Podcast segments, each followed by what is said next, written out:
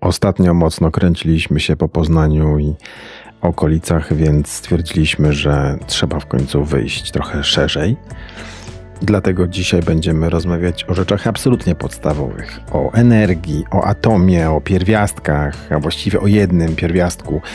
Będziemy rozmawiać o przyszłości Poznania, o tym, co nas czeka, ale także o przyszłości Europy, całego kontynentu i przyszłości całego świata. Będziemy mówić, i tu może Was to zainteresować, o tym, mm, co odpowiedzieć na pytanie dzieciom, czego mają się uczyć i do jakiej pracy pójść w przyszłości, żeby zarobić e, dobrą kasę. Generalnie rzecz biorąc, wyjdziemy daleko, daleko poza Poznań. Ale póki co, to chciałem się podzielić z Wami informacją taką, że jesteśmy bardzo pozytywnie zaskoczeni tym, że mimo wakacji statystyki odsłuchu podcastu przez cały czas rosną i to rosną zauważalnie. Dziękujemy Wam bardzo za to. Jesteście świetni, niezastąpieni. Hmm, chyba też dużo dało uruchomienie strony internetowej, bo tam jest spory ruch.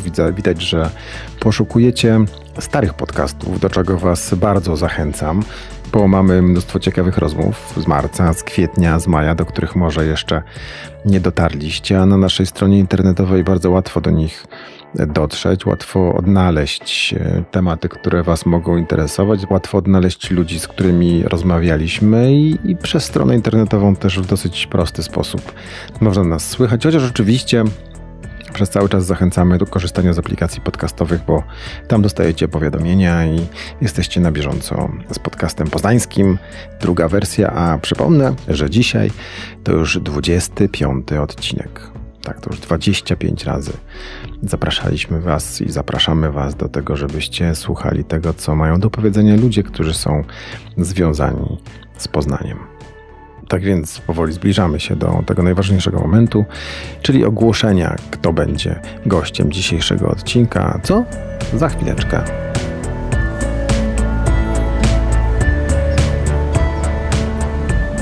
Nagranie i produkcja podcastu szumstudio.pl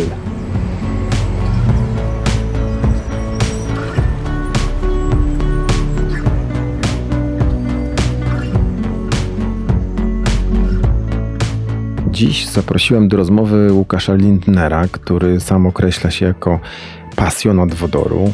Jest to człowiek, który założył firmę Mid Hydrogen, która zajmuje się też między innymi promowaniem tego paliwa, a jest co promować, bo i kontynent, i my w Polsce bardzo mocno stawiamy na to, żeby mm, wodór wkroczył w nasze życie i są wielkie szanse, żeby tak się właśnie stało. E, pan Łukasz jest również fizykiem związanym z Polską Akademią Nauki. Pracuje w Instytucie Fizyki Molekularnej i wie o wodorze chyba wszystko. Posłuchajcie. Przyjechał pan autem na wodór?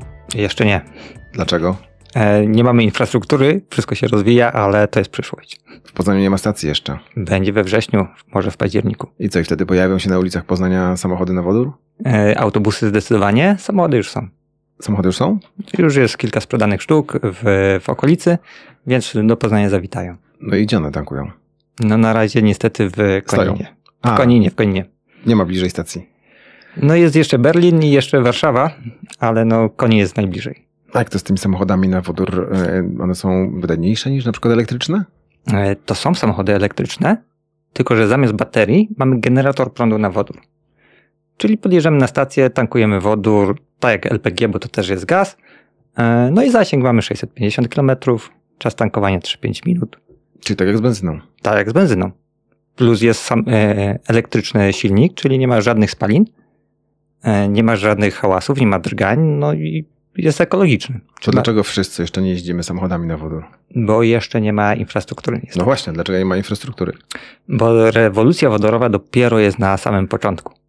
Więc e, te punkty, gdzie ten wodór się pojawia, e, no, do, dopiero pączkują. Mówi pan e, rewolucja, ale przecież nad wodorem pracuje się od, od długich, długich lat już w nauk naukowcy przecież próbują opanować ten żywioł. To nawet nie, że próbują. To jest kontrrewolucja. To, to już mamy naprawdę gigantyczne projekty. To w projekcie Gemini w latach 60. rakiety kosmiczne wykorzystywały wodór jako paliwo do napędu, ale z drugiej strony do zasilania całej elektroniki w środku. do tworzenia wody dla, dla astronautów. Więc dlaczego do tej pory nie korzystamy powszechnie z wodoru? Jest jakieś wytłumaczenie? Musi być. Tak, bo jest drogi. A cała rewolucja się wzięła teraz, ponieważ mamy w końcu nadwyżki energii.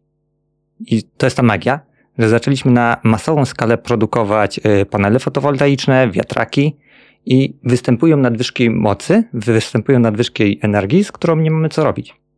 Więc albo ona pójdzie po prostu e, do piachu e, i, i, i nic z tego nie będzie para gwizdek, albo przerobimy ją na wodór. I w postaci wodoru ją zmagazynujemy, a gdzie ją wykorzystamy, no to jest zupełnie inne pytanie. I to już się dzieje w tej chwili? To już się dzieje. Te nadwyżki energii dotykają nie tylko gdzieś z zachodu, ale to w Polsce się zdarzyło już kilka, kilkukrotnie. Ostatnie wyłączenia mieliśmy w maju. Po prostu były zbyt korzystne warunki dla e, produkcji energii elektrycznej z odnawialnych źródeł energii, że nasza sieć nie wytrzymywała i musieliśmy odpiąć e, farmy fotowoltaiczne od sieci. Skąd będzie ten wodór y, w Poznaniu? E, tu na razie w, w Poznaniu to będzie jednak kupiony z Orlenu. A Orlen skąd no, będzie miał? Sam robi? E, sam robi, bo Polska jest gigantycznym e, graczem, jeżeli chodzi o rynek wodoru. To nie jest dla nas nic nowego, e, przy czym my pozyskujemy ten wodór z gazu ziemnego. Bo to jest normalny, technologiczny gaz. Polska jest trzecim producentem wodoru w Europie, piątym na świecie, więc mamy to doświadczenie, mamy tą wiedzę. Tylko, że to jest ten wodór brudny, szary wodór. Przemysłowy. Przemysłowy. E, I oczywiście jego możemy użyć do celów e, wszystkich, do napędzania pojazdów także. E, natomiast nie o tym wodorze chcemy rozmawiać. To o jakim chcemy rozmawiać? Chcemy rozmawiać o wodorze zielonym, który pozyskujemy z wody. I powiedział pan przed chwileczką, że a propos Poznania, że na razie jeszcze Poznań będzie kupować z Orlenu. Tak. E, MPK. A co to znaczy na razie? Docelowo skąd będziemy brać? Docelowo chcemy wytwarzać wodór e, albo na miejscu, e, bo mamy taki potencjał, e, czy z biogazowni, czy, czy po prostu wykorzystując nasze moce OZE. Ale sam Orlen oczywiście też się przestawia na zielony wodór. Natomiast na chwilę obecną 98% wodoru w ogóle na świecie produkowany jest z nieodnawialnych źródeł. Czyli na przykład z gazu. Z gazu ziemnego głównie, trochę z węgla, trochę z e, ropy naftowej, ale głównie z gazu. I dlatego to jest drogie i bez sensu, tak? E, drogie nie jest, jest bez sensu. Bo nie o to chodzi, żeby przerabiać e, gaz ziemny na wodę. Jedno żeby... paliwo na inne. Tak, bo to na każdym tym procesie tracimy po prostu. Poprzez sprawność kolejnych urządzeń tracimy część energii, więc no tam, gdzie da się bezpośrednio korzystać z gazu ziemnego, korzystajmy z niego. A nie przerabiajmy go na wodę, żeby potem uzyskać z niego energię. No zakładam, że w Poznaniu jest 50 stacji benzynowych, wodorowych. E, w takiej idealnej sytuacji skąd ten wodór by, byśmy brali w Poznaniu? E, z elektrolizy wody. To jest ten świat, który gdzieś próbujemy Ale do zbudować. elektrolizy znowu jest potrzebna energia. Energia elektryczna. Tylko, że energię elektryczną jesteśmy w stanie wyprodukować w sposób bezemisyjny. Z paneli fotowoltaicznych, z hydrotermalnych źródeł, no z wiatru przede wszystkim. I Tutaj e, to oczywiście jest niestabilne. Więc. E, nie wieje, nie ma prądu. Nie wieje, nie, nie ma, ma prądu. słońca, nie ma prądu. I w drugą stronę, jak za mocno wieje, to też nie ma co z tym prądem zrobić. I w tym momencie podłączamy elektrolizer. I jak za mocno wieje, to wszystkie nadwyżki energii magazynujemy w postaci wodoru. Rozkładamy wodę na wodór i tlen. Tlen wypuszczamy w powietrze, wodór magazynujemy. No i możemy go potem z powrotem albo połączyć z tlenem i uzyskać wodę oraz prąd elektryczny, albo w procesach chemicznych go użyć, albo do produkcji ciepła. Tu jest już pełna dowolność. Czyli w takiej idealnej sytuacji mielibyśmy, mielibyśmy tak, że w Poznaniu powstawałby przy wykorzystaniu ogniw i na przykład wiatraków cały wodór, który potrzebujemy w mieście? E, to jeszcze jest za, za, za duże. Za piękne. Za piękne. Taka wizja jest realna, ale w mniejszej skali, bardziej na terenach rolniczych. E, gdzie jeszcze do tego do, do, dorzucamy e, biomasę i, spalarnię, e, raczej biogazownię i wtedy też odzyskujemy część wodoru. Ale tu w Poznaniu oczywiście poza tak, tymi odnawialnymi źródłami energii mamy też możliwości z palarni śmieci, z oczyszczania wód. Aquanet też ma możliwości po prostu z wód osadowych odzyskać część wodoru.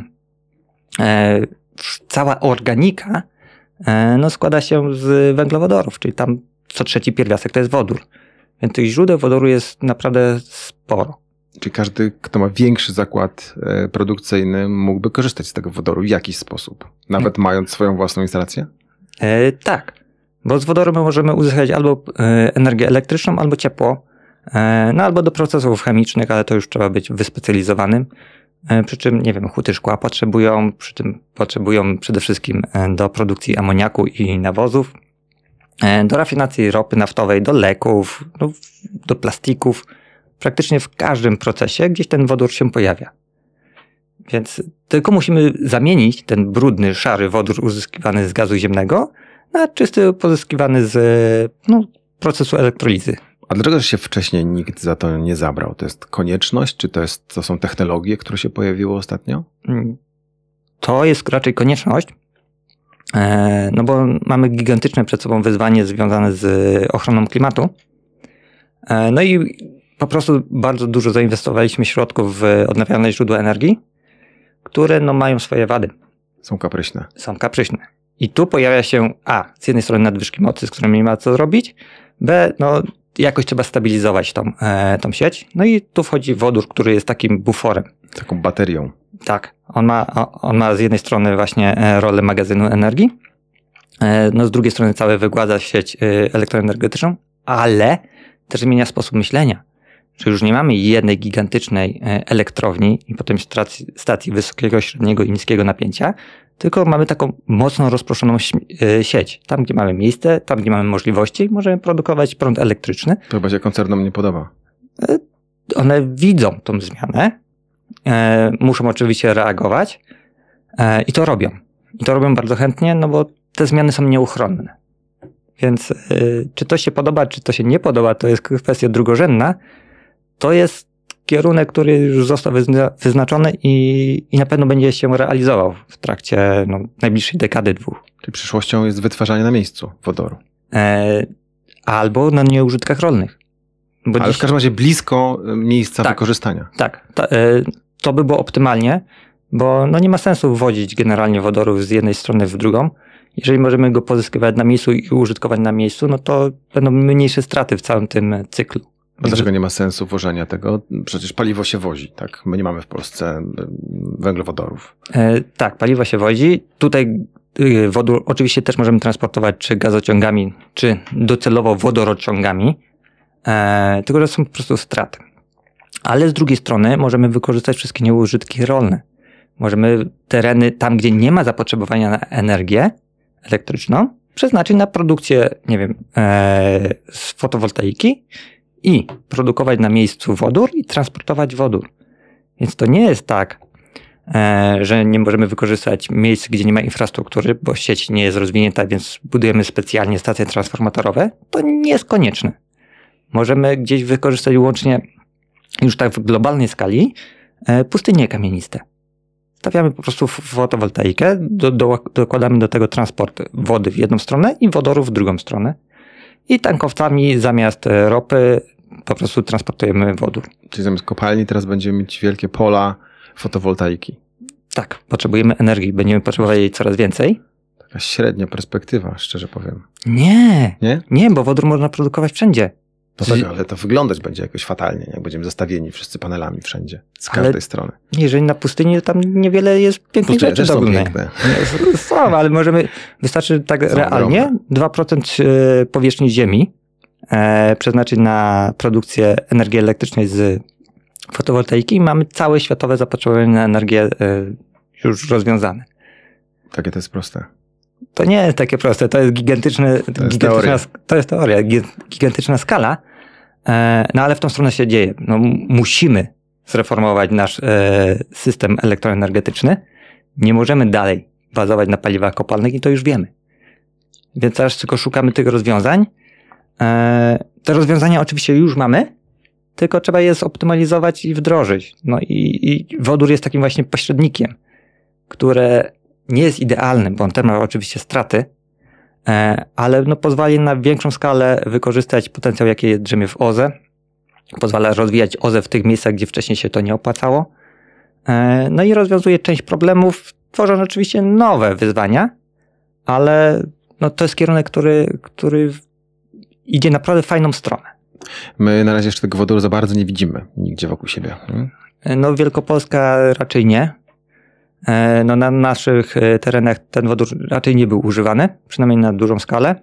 Taką konsumencką. Ja na przykład jako poznaniak nie miałem okazji się z tym A to spotkać. trzeba powiedzieć, że nie szybko będzie miał pan szansę spotkać to. To gdzie zobaczę w pierwszej kolejności? Głównie w Przemyśle. Okay. Głównie w Przemyśle. No, Polska produkuje 1,3 miliona ton wodoru rocznie. Cały czas produkowaliśmy. Czyli nie zobaczę, bo przemysł, przemysł mnie niespecjalnie interesuje. Idę do sklepu, kupuję coś tam i nie interesuję się tym, jak to się wytwarza. Ale czy ja się zetknę z tym wodorem? No, najbliżej w transporcie. W transporcie. Albo w e, ogrzewnictwie. Pojawią się w Poznaniu autobusy. To już jeszcze w tym roku. Samochody już są osobowe. Samochody osobowe w tym są. Pojawią się oczywiście śmieciarki, pojawią się e, pojazdy do czyszczenia ulic.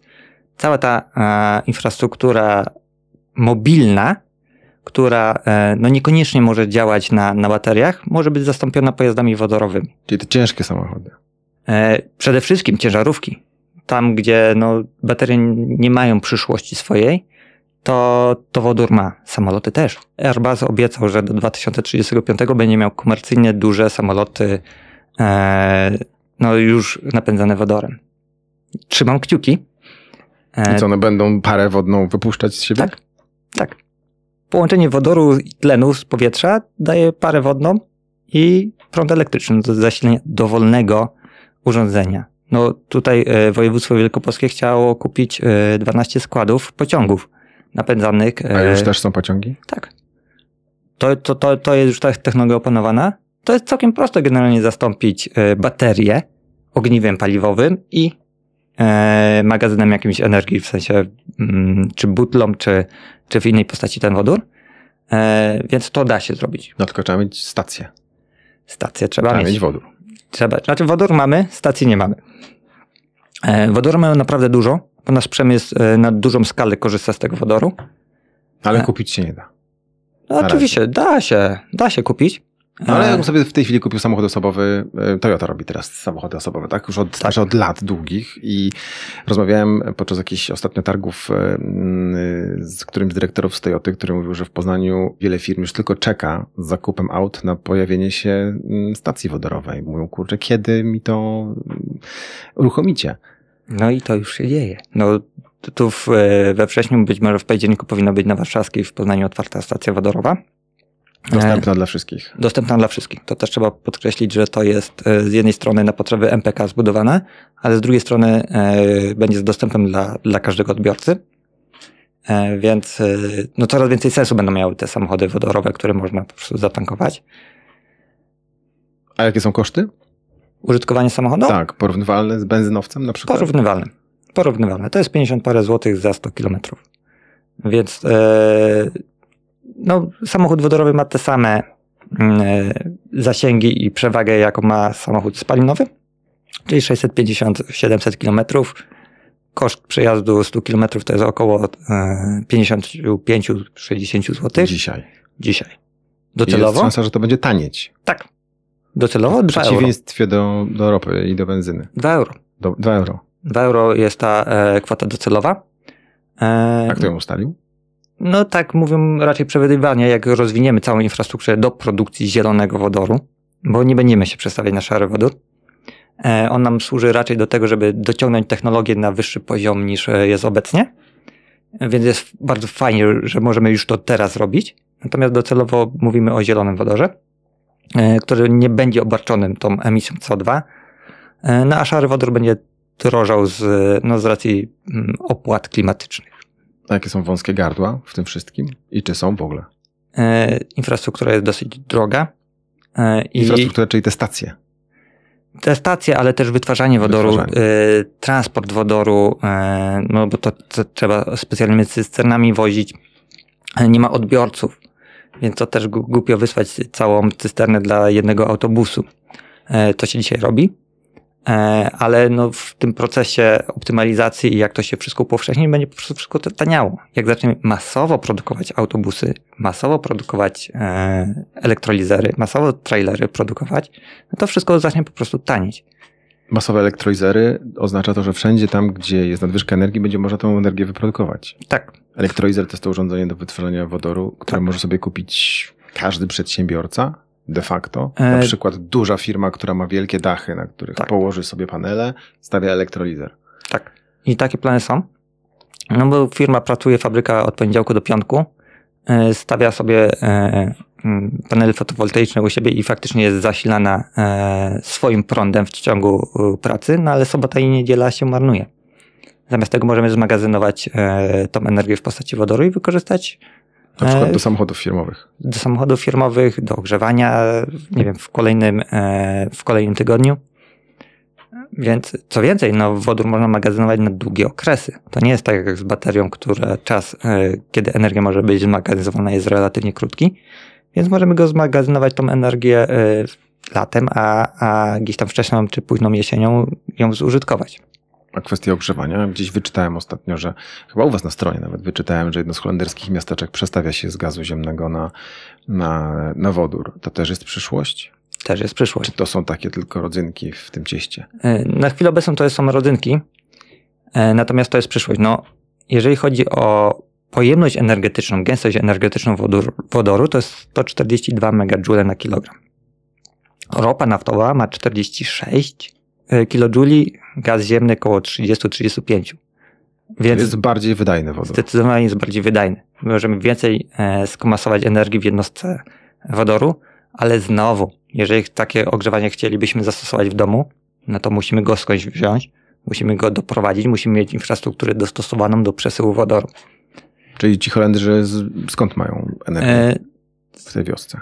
Nie, zbudowali generalnie nowe, nowe osiedle, mm. już dostosowane do, do wodoru. I takie projekty u nas się też I dzieją. Oni sami sobie tą, ten wodór wytwarzają na miejscu? Myślę, że nie, e, że na potrzeby tego osiedla jeszcze nie, ale takie pomysły są e, w Śremie e, oraz w Pile.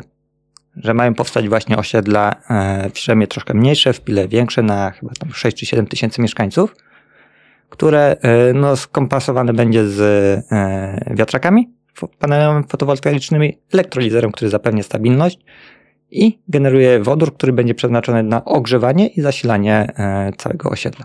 No i będą samowystarczalni? Docelowo tak. Oczywiście to na razie jest e, pilotaż, więc e, dużo rzeczy może się okazać. Ale I okaże się pewno. I się okaże. No, okaże się, czy to dojdzie do skutku. Bo też trzeba wiedzieć, że wszystko co nowe jest trochę droższe. Więc ktoś to musi wybudować, sfinansować. E, i mieszkać. Natomiast wizja jest fajna. To da się zrobić z takiego naukowego, inżynierskiego punktu widzenia, jak najbardziej. To się, to się kalkuluje.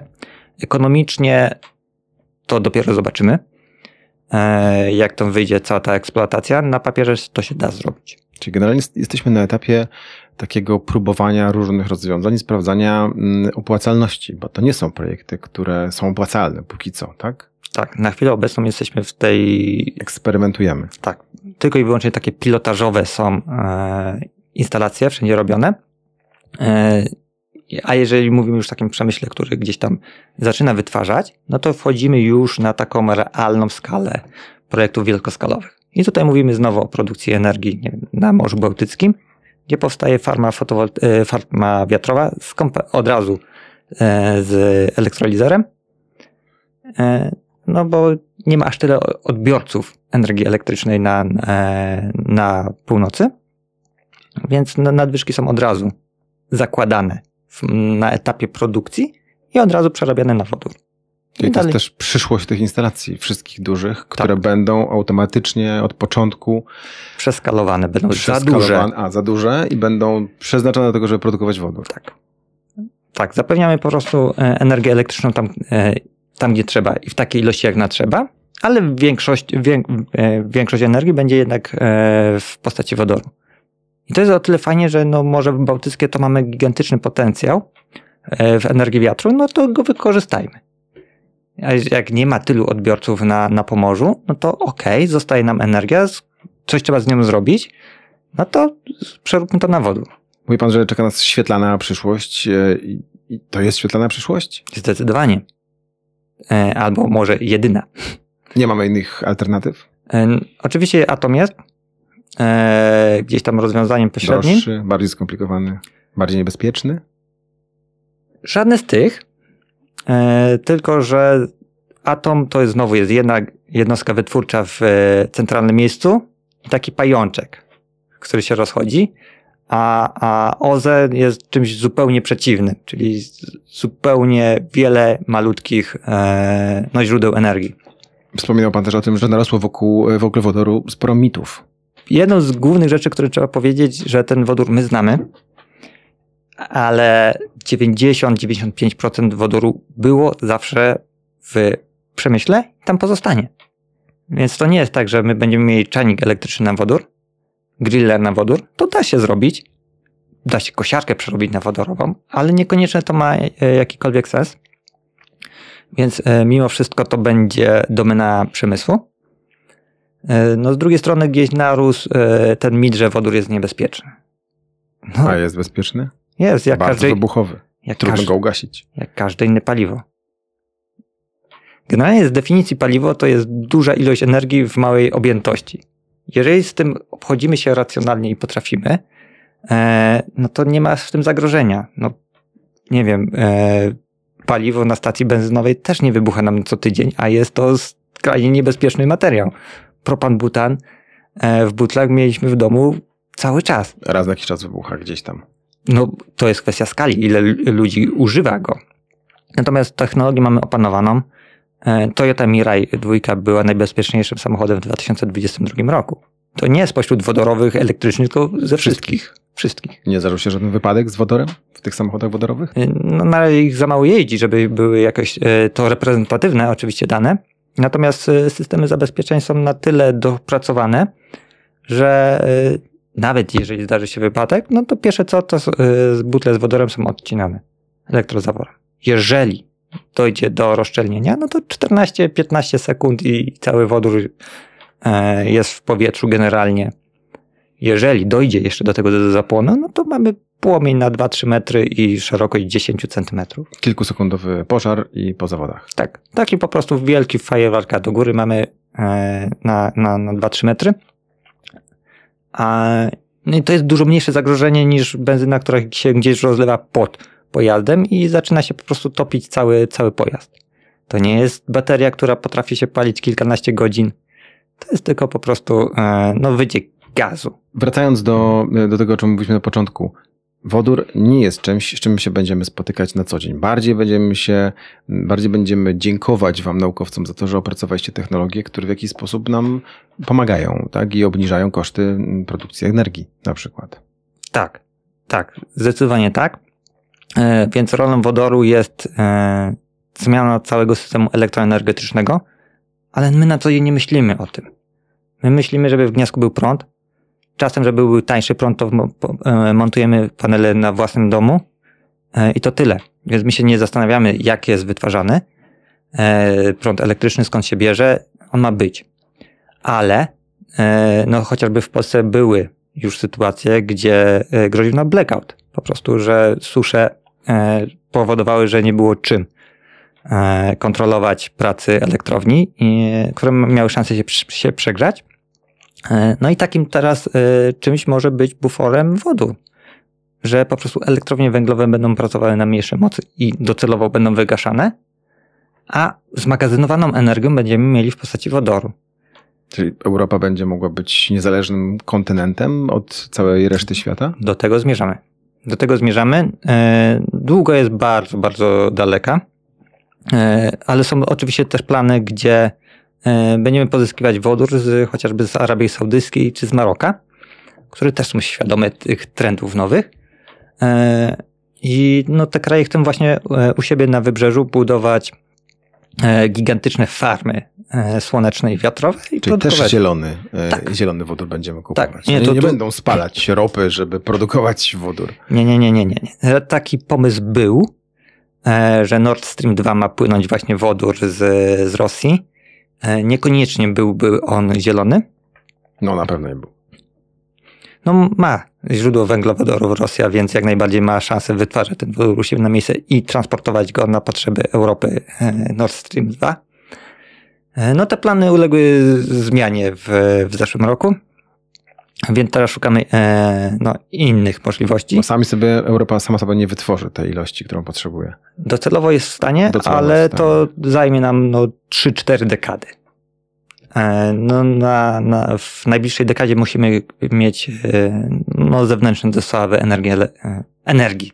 Czy w postaci węglowodorów, czy w postaci wodoru, czy w postaci e, czegokolwiek ale na, na chwilę obecną na pewno nie, nie jesteśmy samowystarczalni. No to też, jak pan mówi o rewolucji technologicznej, to trochę czeka nas rewolucja polityczna, bo światu to się nie spodoba, że my raptem przestaniemy kupować z Bliskiego Wschodu, z Ameryki, nie mówiąc o Rosji, tak, surowce. E, to jest właśnie jeden z powodów, dla którego wodór, chcemy iść w stronę wodoru. Wodór możemy wytwarzać dosłownie w każdym miejscu na świecie. Skończy się gdzieś polityczne wykorzystywanie jednego regionu nad E, tylko i wyłącznie dlatego, że są tam surowce. E, I ten proceder możemy już, e, technologicznie już możemy skrócić. Nie ma kopalni wodoru.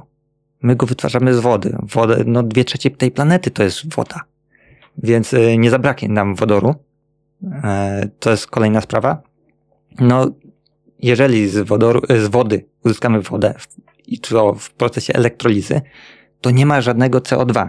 Czyli znowu to jest rozwiązanie konfliktu środowiskowego, że potrafimy zmagazynować tą energię w postać bezemisyjny i e, bez szkody dla, dla środowiska. Więc to jest taka odpowiedź naukowców i inżynierów na główny problem naszego świata. I Polska na to odpowiada? My jesteśmy w szpicy tego, my tego, mamy bardzo tego, tej rewolucji? My mamy bardzo duże doświadczenie w wodorze, bo my go właśnie na potęgę przetwarzamy głównie na, e, na e, amoniak, a dalej na nawozy. Więc mamy to doświadczenie, mamy to inżynierów, mamy to zaplecze technologiczne, e, więc mamy spore szanse odegrać e, tutaj rolę e, i chcemy. I chcemy. To też trzeba powiedzieć, że tutaj na, na rynku i lokalnym, i ogólnopolskim są bardzo silna wola polityczna, żeby, e, żeby stworzyć i wdrożyć tą rewolucję wodorową. Cała Unia Europejska też patrzy w tą stronę, e, więc to jest sprzyjający czas, żeby ten wodór miał szansę rozkwitnąć na naprawdę na dużą globalną skalę. Ale to jest taki szał na wodór tylko w Europie? Tylko my tak zafiksowaliśmy się, żeby się uniezależnić? Nie, to, to jest trend światowy. E, to tutaj cała Ameryka Północna patrzy na to. E, oczywiście Azja Wschodnia w postaci Japonii, Korei i Chin. Ale jeżeli mówimy o takich światowych mm, strategiach wodorowych, to dwie trzecie krajów na świecie ma swoją strategię wodorową. E, Polska ma od 2021 roku polską strategię wodorową. Więc e, calutki świat jest już świadomy, że nie możemy dalej spalać paliw kopalnych i no, nie widzi innych możliwości, jak przejść na bezemisyjne źródła energii oraz wodór, który będzie to stabilizował. A trwa wyścig? Trwa wyścig. O co? E, o tym, kto wdroży tę technologię, bo kto pierwszy, ten lepszy. Powiedzmy sobie szczerze, że e, no, jesteśmy na samym początku tej rewolucji, więc jeżeli jakaśkolwiek firma. Czy na razie jeszcze są rozruchy dopiero, to jeszcze nie jest rewolucja? E, nie, to już są. To już jest rewolucja. To, to jest już rewolucja. To już są pełnoskalowe gdzieś projekty wchodzą, ale e, z jednej strony mamy potrzeby technologiczne od, nie wiem, postaci magazynowania wodorów, od y, elektrolizerów, od komponentów na, na ogniwa paliwowe, ale też musimy dostosować swoje prawo. Też musimy całą infrastrukturę dostosować, żeby gazociągi przerobić na wodorociągi. E, no, każdy kraj do tej pory bazował na elektrowniach, które były jedną centralną jednostką wytwórczą. Teraz musimy to zmienić. Musimy zbudować stacje tankowania, żeby e, no, chociażby w transporcie gdzieś na szeroką skalę e, użyć wodoru. No, w Europie jest 120 stacji mniej więcej wodorowych, w Japonii jest stówka, e, w Ameryce Północnej ciężko powiedzieć, bo. Symboliczne ilości. W Kalifornii jest 30, czyli bardzo dosyć duże zagęszczenie, ale w całych Stanach też około 100 będzie, więc to tak na razie jest wszystko wyspowo się dzieje. No tutaj Europa mocno stawia, gdzieś y, Niemcy, Holandia, Wielka Brytania, no to są gdzieś te kraje, które e, wcześniej weszły w e, erę wodorową, e, ale no Polska tutaj trzeba powiedzieć, że nie odstajemy mocno. To jest taki wyścig technologiczny, jak kiedyś na przykład był z kasetami wideo, że walczyła ze sobą, wywalczyły sobą różne systemy i wygrał VHS ostatecznie? Aż tak to nie, aż tak to nie. E, bo tu trzeba powiedzieć, że wodór jest dosyć prostym pierwiastkiem. Jego trzeba tam zmagazynować. E, wiemy, jak działa elektroliza i wszyscy to na świecie wiedzą, ale tutaj walczymy o to, że jeżeli ktokolwiek zrobi membranę o 2% lepszą, no to zdobywa cały rynek. E, więc wszyscy mniej więcej mamy tą samą technologię, e, a teraz kto pierwszy to zoptymalizuje, a tu są gigantyczne pole do optymalizacji, no to, no to będzie rządził generalnie. Jaka to membrana? O czym pan mówi? E, o membranie przewodzącej. O wytwarzaniu. Okay. O wytwarzaniu. To, to, o wytwarzaniu. Dwa o tym, jak się wyrobi wodór? E, Okej. Okay. Dwa słowa. Dwa słowa. Cztery. E, za pomocą energii elektrycznej jesteśmy w stanie rozbić wodę, e, czyli H2O na wodór i tlen. I membrana to jest ten separator, który pozwala i przepuszcza tylko i wyłącznie wodór. Więc to jest serce ogniwa paliwowego. Jak on ma teraz sprawność? Około 60 do 80% w zależności od układu. Czy mówi pan o tych 2%, czy na przykład 82? Tak, okay. tak, tak. To tak. jest ta różnica, o którą walczymy. Walczą wszyscy producenci. To nie tylko to, bo oczywiście czas życia, warunki, w których to będzie pracowało, bo dzisiaj to pracuje w, na bazie wody. Musi być ciągle zwilżane. E, co jest troszeczkę problematyczne, bo wolimy mieć to w temperaturze 120-140 stopni, bo będzie wtedy bardziej wydajne. Ale to wtedy musimy zupełnie zmienić tą technologię. E, no bardzo dużo jest tutaj pola do popisu. E, no i kto wygra, wszyscy wygramy. Powiedzmy sobie tak, że, że, że wszyscy wygramy, ale no musimy powolutku wdrażać tą technologię. Najbliższa dekada dopiero będą to te pilotaże tak de facto, małoskalowe, gdzieś jedna, jedno osiedle, dwie nitki autobusu, sprawdzimy co się, co działa, co nie działa, co się psuje, jak to fajnie współgra. Więc najbliższa dekada to jest właśnie takie próbowanie sił, dopracowanie technologii, wdrażanie, no bo tu znowu mamy gigantyczne, tak jak baterie pozwoliły na wniesienie zupełnie nowych urządzeń, roboty sprzątające, drony. To jest coś, czego nie było wcześniej, no bo nie było szansy. Wodór, no z racji tego, że jeszcze więcej możemy zmagazynować, no to możemy mieć drony na wodór, które latają kilkanaście razy dalej, dłużej. Możemy mieć helikoptery, które w miastach latają na, na wodór i, i, i nie generują ani, e, ani zanieczyszczeń, no i są dużo bardziej wydajne niż wszystko inne. Więc e, zupełnie nowe możliwości są, e, wodór daje. Po 20 lat te nowe możliwości będziemy mieli. Już. Drony na wodór już. Już latają drony na wodór? E, tak, tak.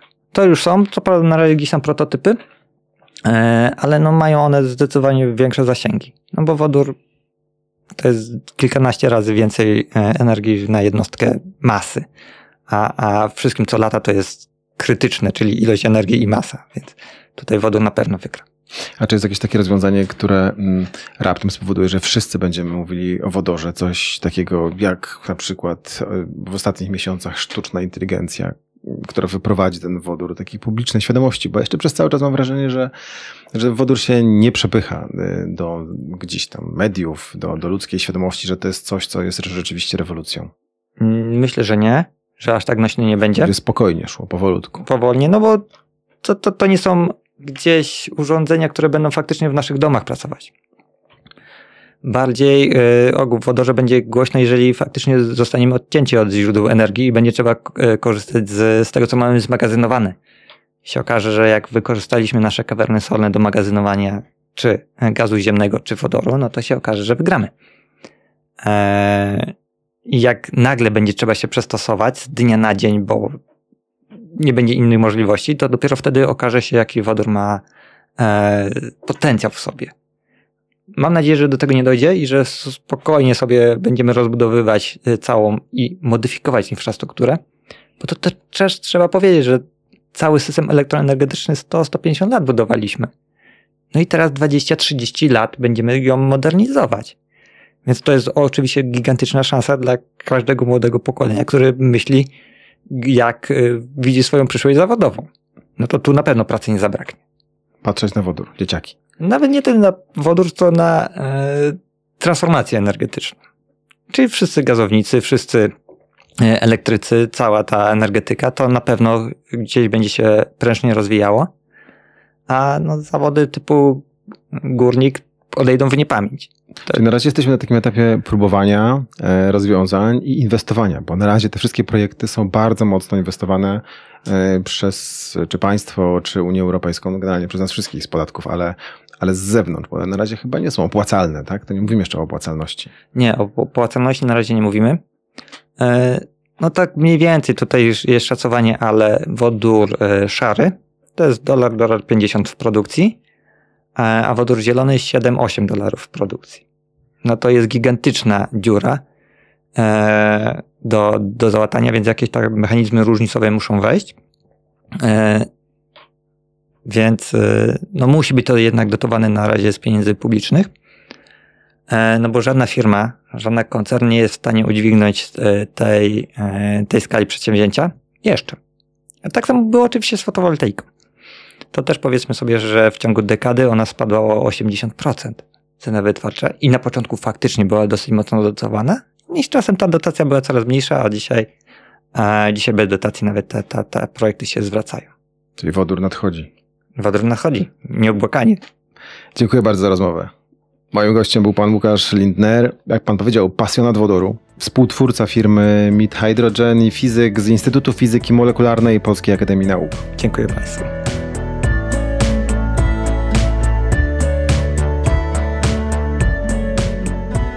I to była poniedziałkowa rozmowa w 25. odcinku podcastu poznańskiego, druga wersja. Na 20 odcinek zapraszamy Was w przyszły czwartek. I tak jakoś nam się poukładało, trochę tak żeśmy założyli i trochę nam się to udaje zrealizować ten plan, że czwartki poświęcamy na rozmowy z osobami, które mm, związane są z historią e, Poznania, z wydarzeniami z przeszłości, które staram się pokazać w trochę innym świetle y, poprzez uczestników tych y, wydarzeń i mam nadzieję, że nasz czwartkowy gość mm, będzie osobą, która podzieli się z Leszkiem wieloma opowieściami z przeszłości, ponieważ to jest człowiek, który w Poznaniu działa, mam wrażenie, od zawsze. Pamiętajcie, następny odcinek podcastu poznańskiego, druga wersja już w czwartek. Bardzo dziękuję Wam za dzisiaj. Do usłyszenia.